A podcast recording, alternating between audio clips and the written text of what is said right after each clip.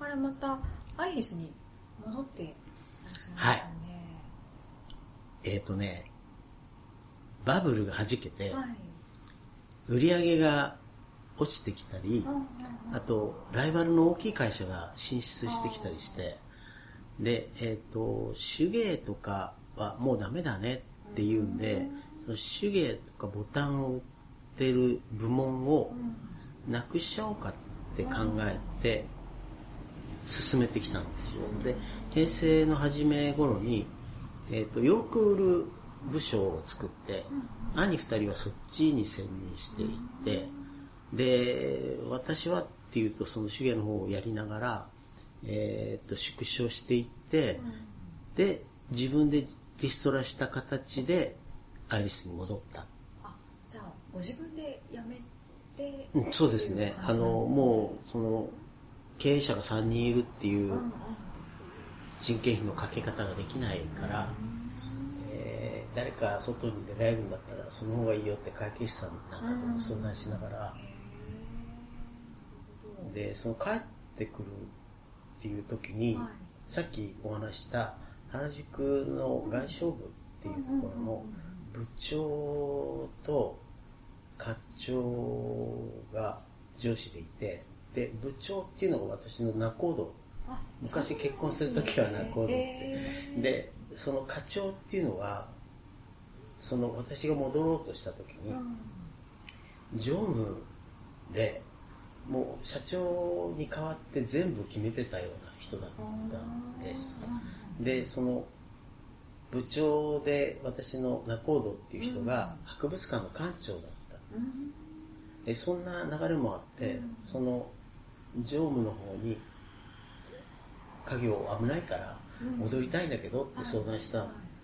そしたらじゃあ面接してもらおうって言って、その時は社長だったのがこの博物館を作った今の社長の父親だったんですけど、えーっとその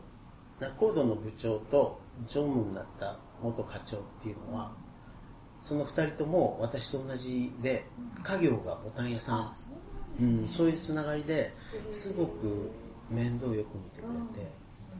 れて、で、いざその社長と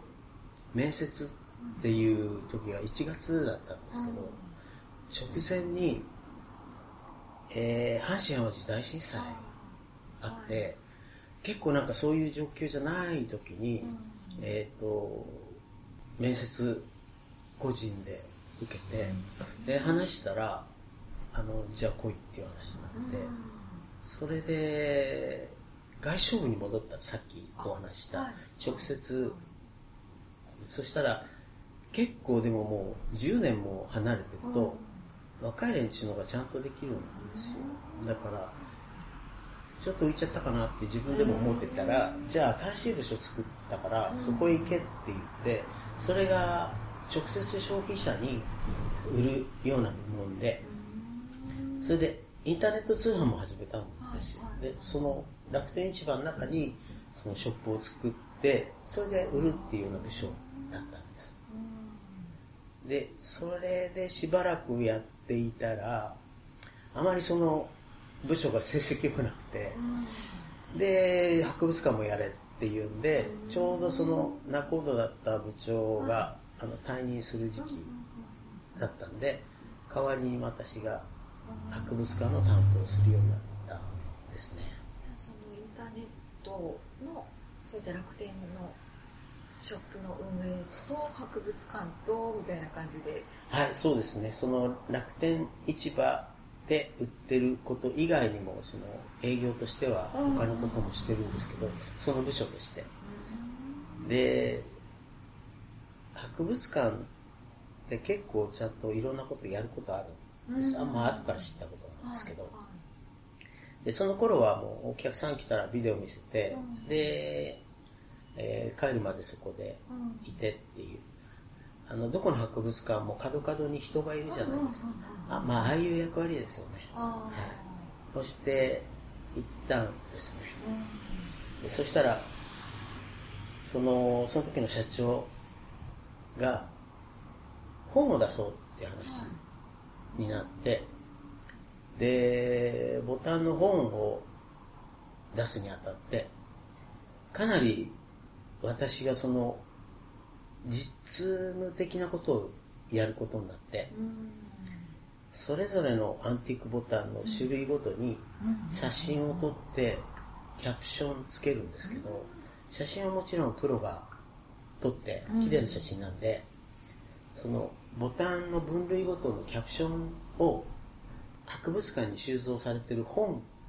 を読んで、それでまとめて、それを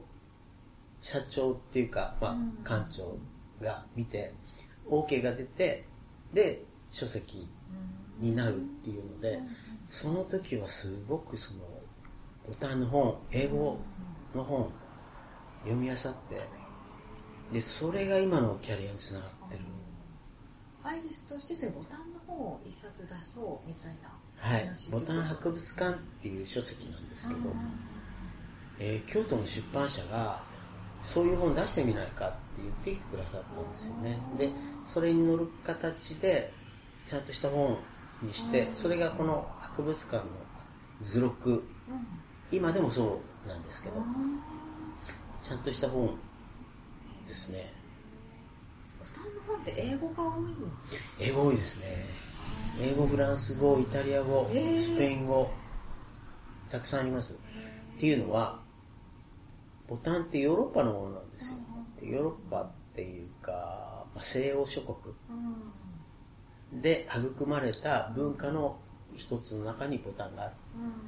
で本当はアンティークって、えーアメリカって歴史古くないので、ほとんど本当にもうヨーロッパだけのも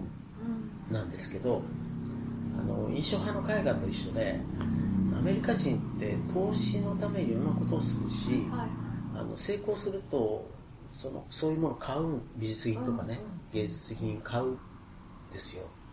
でそれの関係でヨーロッパにあったいいアンティークボタンってかなりアメリカに行ってます。投資目的としてアメリカで買われていくヨーロッパからそうですね。まあコレクションで美しいものをめでるっていう意味もあるんですけど、なのでアメリカのボタン協会ってそのボタンを集める人たちのクラブっていうのは一番世界で人数いるし権威もあるクラブですね。NBS ナショナルボタンソサエティ言います。毎年1回コンベンションやってでそこでホテル借り切ったような状態で、えーアンティークディーラーが560件そこに出る。その時アンティークディーラーがまとまってそこでお店を出すってその時が一番アンティークボタンが買いやすい時ですね。じゃあその本を作った時にいろいろ調べたのが今のキャリアにつながってるってことですけど学芸員もその後取ってらっしゃるのそれがきっかけもあるんですか？あのボタンに接したっていうのを最初にお話しした通り家業がボタン関係してたんででそそこの時に思ったのかもしれない。親がそういうものを好きに育てたって確かにボタンのことを研究してったらのめり込んでいったんですよ。でこんな綺麗で面白いものがあったんだってそれの理由はあらゆる工芸技術が詰まってる。なので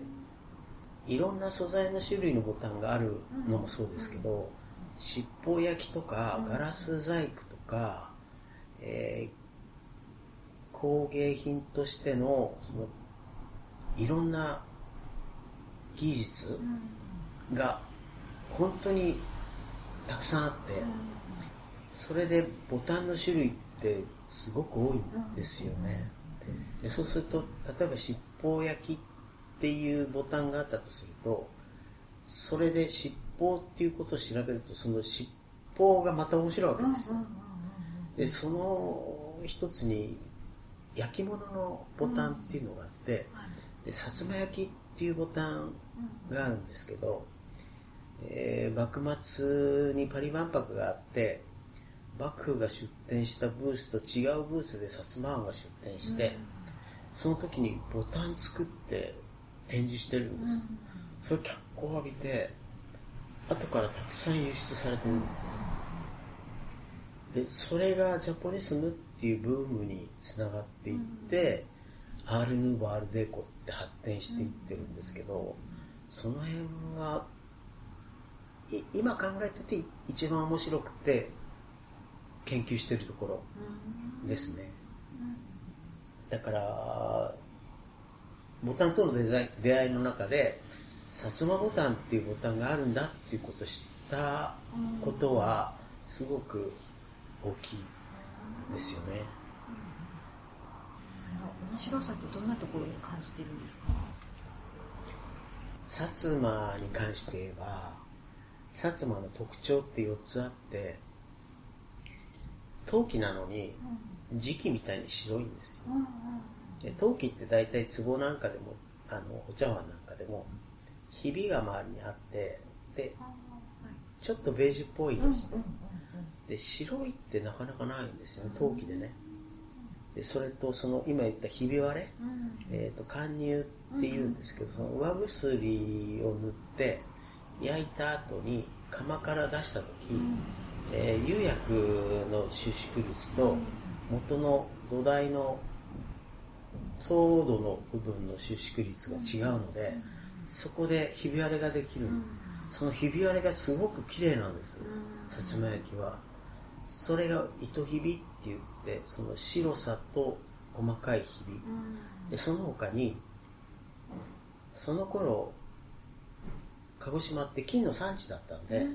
金を結構ふんだんに使って絵付けしてるんですね。それとね、江戸の中期にわざわざ鹿児島から京都まで陶磁器の絵付けの勉強をしに職人が何人も京都行ってるんですよ。で、それで持って帰ってきたのが錦手っていう多色使いの絵ですね。だから白さとひび割れと金で塗る金断でと錦で、でその4つが薩摩の魅力なんですけど、あの薩摩焼に限らず一つ一つのボタンの工芸技術っていうのを深く調べていくととっても面白い。それがボタンの魅力ですね。だからそれってあの焼き物ってボタンに限らない。お皿もあるし壺もあるでしょ？だからその薩摩ボタンの本がなくても薩摩焼きっていう工芸レベルで捉えるといろんな書籍があってそれはあの知識として得られるんですよ。そういう意味ではすごく面白いボタンがあってカットスチールっていうんですけど鉄で作ったイミテーションダイヤなんです。で鉄って錆びるじゃないですか。で同じ鉄日本刀を考えると錆びないんですよ。室町時代の刀そのまま出てきますよね。錆びてない。なんでかっていうと鉄100%に近い純度が高い鋼鉄っていうのは一切腐食しない。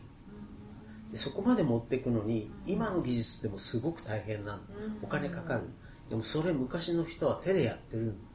です。で刀と同じように不純物を抜いた鋼鉄の丸い玉を表面だけダイヤみたいにカットするんですよ。で裏は画鋲みたいな足が出ててそれを本体ボタンの本体真鍮だったり鉄だったりするんですけど、ちっちゃい穴を開けてその穴に足を通して裏まで通して裏で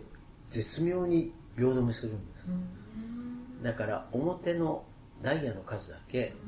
裏に足が出てる、それって18世紀19世紀にすっごく作られたんですけど、19世紀末で職人途絶えてしまって、今作り出せない。もう出てこないってことなんですそうこれ以上増えることはない。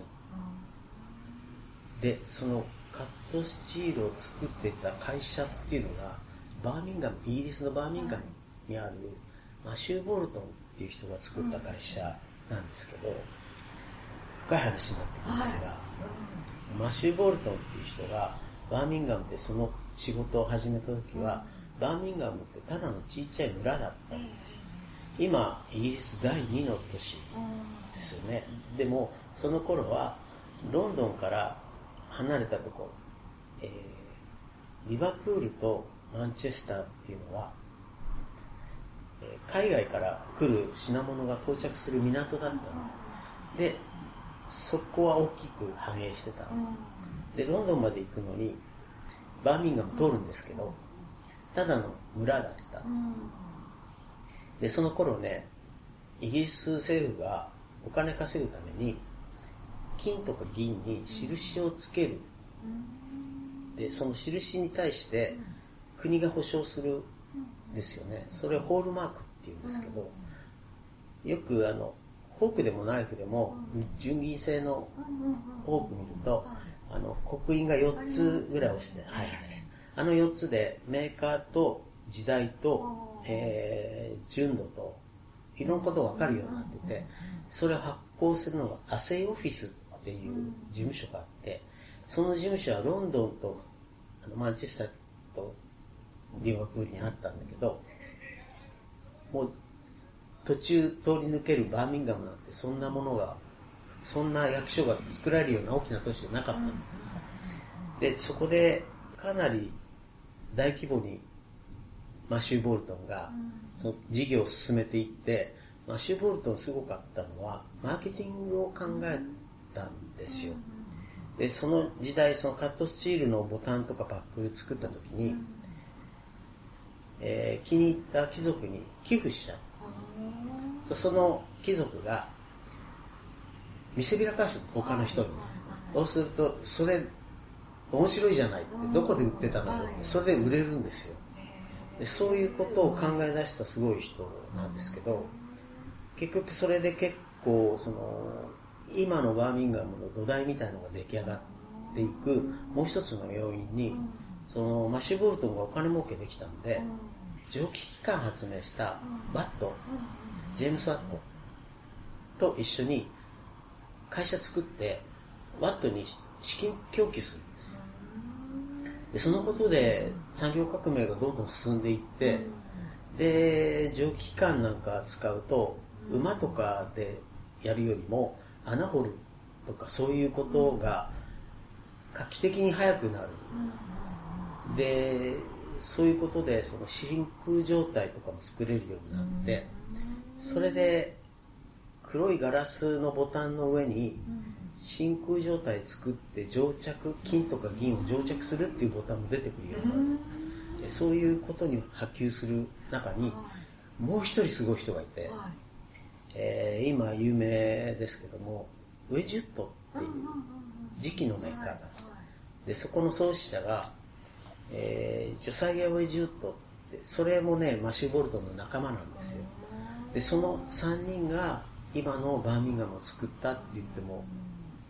支障がないぐらい。で、それってボタンが絡んでるの私嬉しくて、しょうがなくて。で、そのカットスチールってすごく綺麗なので、えー、とってもコレクションの意味があるな。そして今も作れない。そういう意味がアンティークボタンにはあるっていうのが一番の魅力でしょうかね。アンティークのボタンの。すごいですね。歴史のいろんな変動の中になんかボタンが必ず絡んでいったりとかするんですね。そうですよね。なので、17世紀ぐらいまでのボタンってそんなにこうヨーロッパで、えー、いいものってなかなか見つけられないんですけど、18世紀のフランスって、ブルボン朝でルイ14世、15世、16世ってすごいんですよ。で特に14世の時はべらぼうなお金使って、で、スペインの使節団とか来た時に、ルイ14世がダイヤを何百個もつけた 服を着てたっていうんです。で、そのボタンを使わないとダイヤを何百個も服につけられないので、それボタンでつけたんだろうっていう話に後からなってるんですけど、その後14世なくなっちゃうんですよ。で、14世なくなったっていうのが、その時の重さでっていう話があって。ダイヤのはい。ダイヤの重さでなくなっちゃったっていう。それを後からサンシモンっていうそのお付きの人が文章にまとめて置いてあるので、まんざら嘘ではない。そうなんですね。で、15世になったら15世はさすがに14世のそのお金遣いの荒さを見てるから、えーっと、本物のダイヤじゃなくてカットスチール。ああ、イミテーションええになってくるんですね。ただ、カットスチールの土台の中に入ってるものって、薄い象牙の板の上に細密が書いて、それガラスでカバーして、で、ガラスの裏にも絵が描いてある。で、その頃の男性貴族の普通の上着って、アビアラ・フランセーズって言うんですけど、えー、最低でも5、6センチあるような大きいボタンが前に10個もついてる。で、膝丈ぐらいあるんですよ。で、1着分にすると箱に入って15個でセットになるんで、そのセットで流通してたり、その、使わない時服から外して、その箱に入れて保管して代々家宝として受け継いでたりする。そうか洋服はこう、ね、また変わっていくというか、朽ちていくけど、ボタンはずっと使われていくっていうところが代々受け継がれていったり、家宝なんですね。はい。そのくらいなんかジュエリーみたいな価値があるってことなんですね。はい。えー貴族って、やっぱり本当にジュエリーなんですよ。で、100年前ぐらい、まあ、オートクチュールが出てきた頃から、えーコスチュームジュエリーとかう、んうんフランス語でもそういう言葉があってうん、うんシャネルが使ってるんですけど、うん。本物の宝石じゃなくても、綺麗なものを作れるよっていうことが始まるのが100年前ぐらいなので、それより前、10 19世紀、18世紀って、かなり宝石に近いようなものを装飾品として使って、それがステータスみたいな、はい。こんなすごいものをつけてますみたいな感じなんですね。あの、結構18世紀、19世紀の貴族の趣味って、ハンティングうんなんですね。そうすると、猟犬使ったりして、追い立てて、で、ウサギとか、キツネとか、漁をするでしょ。で、その時って人がたくさんいた方が、うんえー効率いいんで、ハンティングクラブっていうクラブがあって、そこに集って集まってから行くんですよ。なので、そのハンティングクラブが社交場だったんで、えーそこに着ていく服装には、いいボタンつけていくんですよ。でそこで見せびらかす。で、その見せびらかすボタンっていうのは貴族がお金の糸目つけないで自分のお抱えの職人に作らせたものをつけて、で、見せびらかす。でちょうどその貴族とか王家ってお抱えの画家とかもね、ねいますよね。でそういう意味で腕時計とかハンドバッグがない時代にボタンがステータスだったでもところがその18世紀の15世16世のもう悲劇っていうのは16世の時にフランス革命があって世の中ひっくり返っちゃうんですよね。でそれまで重税で悩んでた庶民が、えー確かに自分たちの主張っていうのを通して、で民主化されますよね、でそういうことでその貴族がいなくなる追放されたり殺されたりしちゃうと、その綺麗なボタンって行き先を失っちゃうんですよ、でまあ略奪されたりしてねあの海外に逃げてそのボタンが綺麗なもの残ってるとか、そういうのはあるんですけど、間違いなく18世紀末に綺麗なボタン一斉になくなってるんです、それがフランスの一番元気だった時代ですよね、時代が栄えてるとそういうきらびやかとか美しいボタンが出てきてっていうかもうすごい全てのいろんなものが詰まってるみたいな感じなんですね。そうですよね経済が安定しててあの流通していると、綺麗なものって生まれやすいと思うんですよね。なので、今度19世紀になるとイギリスにそれが移っていって、ビクトリア女王の時代なんですけど、えー女王って結構美人だったんですよ。で、ところが、アルバート公っって結構早く亡くなって40年以上黒い喪服でいたりしたそれが19世紀後半でオーストリアのエリザベートって今劇にもなるような綺麗な人。その王子も亡くなってしまってエリザベートも黒い喪服だったんで19世紀の後半って黒い喪服がもう、まあ、喪服に限らず黒い色っていうのが高貴な色として流行したんですよね。それが19世紀後半なんで、その時に黒ガラスボタンっていうのが出てきて、ガラスで作った真っ黒なボタンで、割っても黒なんですけど、それってすっごくたくさん作られてる。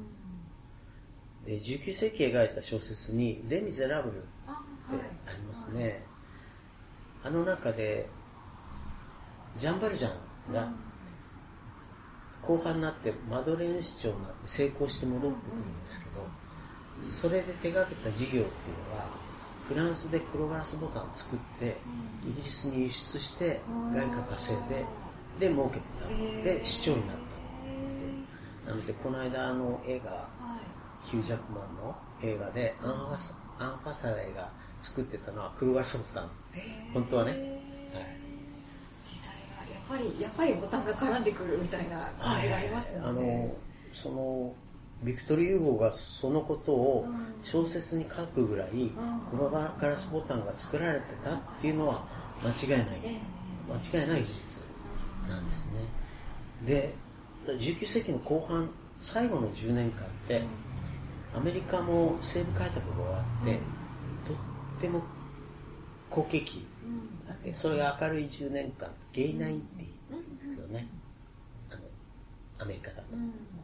でその頃のすごいボタンがあってそれがビクトリア時代の宝石みたいなボタンっていう意味で、ビクトリアンジュエリーボタンっていうのがあって、宝石の部分ってもうガラス工芸技術が進化したから、全部イミテーションでガラスで作れる。でその綺麗なビクトリアンジュエリーボタンのことをアメリカではゲイナインティーズボタンって呼んでる、なので世界中でその綺麗なボタン19世紀末にあったのに、19世紀末でピタッとなくなっちゃう。ピタッとなんですね。そんなにピタッと。はい。それをレザネフォルっていう時代の区切りで言うんですよ。ねでちょうどその頃ですよね。日本が開国し始めて海外デビューしてでそれが1867年の第2回のパリ万博で薩摩藩が薩摩焼を出展してそれが脚光を浴びるっていうことにつながっていくんですけど今結構ね日本でボタン作って海外輸出してるんですよ。でいろんなボタンあるんですねでそういうのを含めて世界中に出回ってるボタンの中で日本のボタンでい一番有名なのは間違いなく薩摩焼です。あそうなんですね。うん。どこの国行って特に西欧諸国で薩摩っていうとそのまま通じるあですね。ーなんかもう寿司とかじゃないですけど同じように薩摩っていうと分かるみたいなそうですね感じっていうか。はいえー、薩摩のお殿様の最後の方のその薩摩焼を輸出した時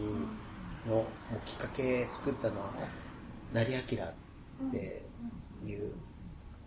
当主だったんですけど、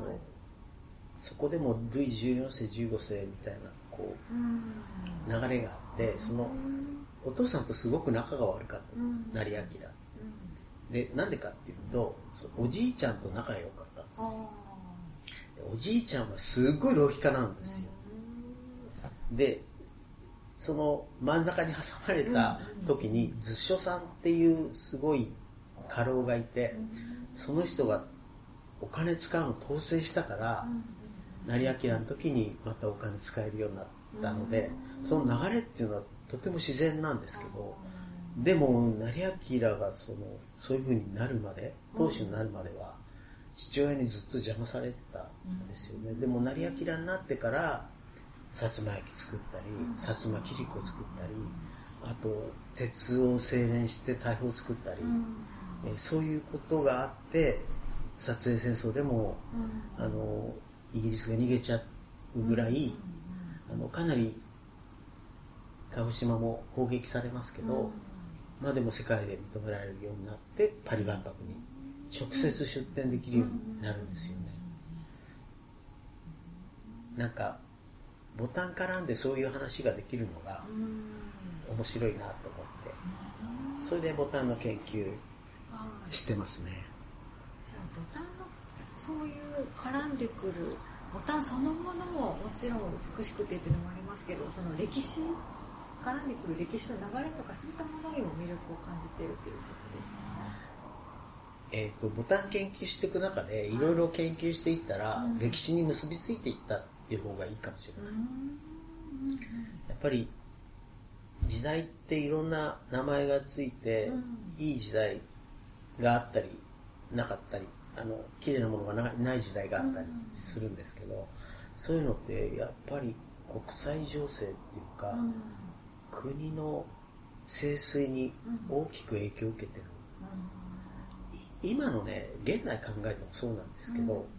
ファッションってブームとかトレンドとかって、うん。それにまつわる言葉って、どれもね盛衰を意味してる、ファッションが綺麗な時もあれば、あんまり装飾性が豊かじゃない時もあるっていうのを繰り返してるんですよ。はい。はい。でその頂点っていうのがたまたま世紀末に来る。なので最後のピークって直近だとバブルなんです。でそれが20世紀末でボタンがなくなるきっかけになったのがバブルの崩壊ですね。で93年過ぎてボタン綺麗なものって全く使えなくなっちゃったんですよ。なぜかっていうとバブルの崩壊で価格破壊って同時に起こって高い洋服買わなくなっちゃうで高い洋服じゃないと高いボタン使えないんですよ。なので今のボタンって普通考えて丸書いて穴を2つとか4つとか子供でも絵描くと思うんですけどそれ歴史からすると大間違いのボタンなんですね。昔は本当に装飾性が豊かで表に穴なんかつける余裕がないですよね。でも全部に綺麗な絵が描かれてたり宝石が散りばめられてたりとか確かに今の四つ穴のなんかこう穴が開いていてみたいな形ではないですもんね。表も装飾性に使うっていうのが基本なのでそれが残ってるのが学生服とかブレザーのボタンがそうですねで表に穴があるボタンが出てきたっていうのは100年前ぐらいなんですけどやっぱり生産の容易さと縫製の容易さだけが要因ですよね。なのでつまらない。そういうお金をかけないとか効率がいいとか合理的とかそういう感じの視点でしかボタンが作られてないみたいはいたまたま今そういう時期でバブル崩壊から今25年ちょっと経ってるんですけど、もう4分の1世紀経ったから少しずつ戻ってくるんですよ、でそれって兆しが出てきてるんですけど、えーまあ、100年で変わるから100年前のことを見れば分かりやすいんですけど、1918年に第一次世界大戦終わって、1920年代って英語で言うと Roaring Twenties って言うんですけどやっぱり明るい10年間だった。でそのその最後が世界経済恐慌で29年で終わっちゃうんですけど、その10年間ってとってもファッション性のある綺麗な服装が戻ってきてる、でそれを表した小説っていうのが「華麗なるギャツビー」ついこの間ディカプリオがそうですね、はい、でその前はレレバロバート・レッドフォードだ。った、うんうんうん。でその前もあるんですけど、へー。そのぐらい繰り返されるぐらいその10年間ってとっても美しい10年間だったんですね。でそれの主役になったファッションリーダーのことをフラッパーってでちょうどその頃って日本は大正ロマンの時代なのでモゴとかモガっていう言葉があるんですけどやっぱりファッションリーダーっていうのがいてでそのフラッパーっていうのをモデルに描いた漫画がベティちゃんなんですねでその頃になると初めてオートクチュールの時代になって、えーシャネルとかポール・ポワレとかバレンシアガがしたことっていうのは、女性のウエストをコルセットから解放してるんですよ。そうすると動きやすくなって、働きやすくなって、社会進出する。そうすると社会進出すると服が必要になって、今のファッションに結びつくような、えー今で考える普通の服装が出てきたのはその頃ですよね。だから、オートクチュールの頃って、えーまたファッション性がとっても高くなっていく性がそれこう社会に進出して、結構いろんなこう家庭だけじゃなくていろんな人の目に触れるっていうか、ファッションも気に使ったりとか、華はい。やかになってくるみたいな印象がありますよね。あのー近所のスーパー行くときに綺麗な格好あんまりしないと思うんですけど、うん。やっぱりちょちょっと街まで買い物っていう時はおしゃれしたくなるじゃないですか。それがいいことだって思うんですよね。でその時に綺麗なボタンをつけてほしいっていうのが希望ですよね。なんかおしゃれだと出たくなる、表に出たくなる、はいはいはい見てもらいたくなるとか、はいはいなんかそういう気持ちになりますもんね。そうですよね。それで、そのことで自分がウキウキするっていう。でそれってアドレアドレナリンが出て、あの内面からも美しくなれるそういうことがあると思うんですよね。それが結局相乗効果とかもあって、なんか世界が良くなる、社会が良くなるみたいなのも大きくつながってくるかもっていう感じですかね。はい、そこまでできたらいいなってそうですね。だから今ここボタンの博物館にあるような綺麗なボタンってバブルを経験してない若い人たちって知らないんですよね。でもね、間違いなくお母さんとかおばあちゃんの裁縫箱見ると、93年まで使われてた綺麗なボタンって実際にはうちにある自分のうちに。でもその存在を知らない。だからそういうことを知ってもらってまた綺麗なファッションでおしゃれするっていう時代にしたい。ですよね。なので学生が来ると盛んにそのことをお話しするんですけどかおばあちゃんの洋服見てもらうみたいな昔の洋服もらったらすごい結構ねすごい質が良かったりとかデザイン性も、はい。今むしろ新しくて綺麗みたいな感覚もありますしね。ですね。うん。ぐるっと回ってみたいな。なのでファッション関係を勉強してる学生ってよく団体でこう来るんですけど、そういう子たちってファッションに気を使うから、あの古着着るんですけどええ。古着っていいボタンついてるんですよ。でそそこにあのここの博物館に来てそのボタンついた服を来ると、そのボタン綺麗でこういうもんなんだよって言ってあげると初めて知るわけですよね、これ貝でできてるからこの服高いよって、うん。今こういう服みんなプラスチックだからね、確かに確かに、はい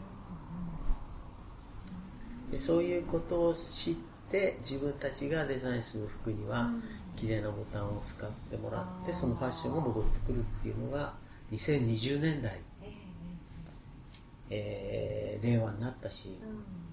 東京オリンピック来るしうん。大阪に万博も来るし。だから2020年代ってそういうことが綺麗なファッションが戻ってくる土台土壌がうん。できつつあるので期待してるんです。そうですね。今の若い子たちがそういうのに気づいてくれてどんどんそういうものが作られていくみたいなサイクルが生まれてきてるんですね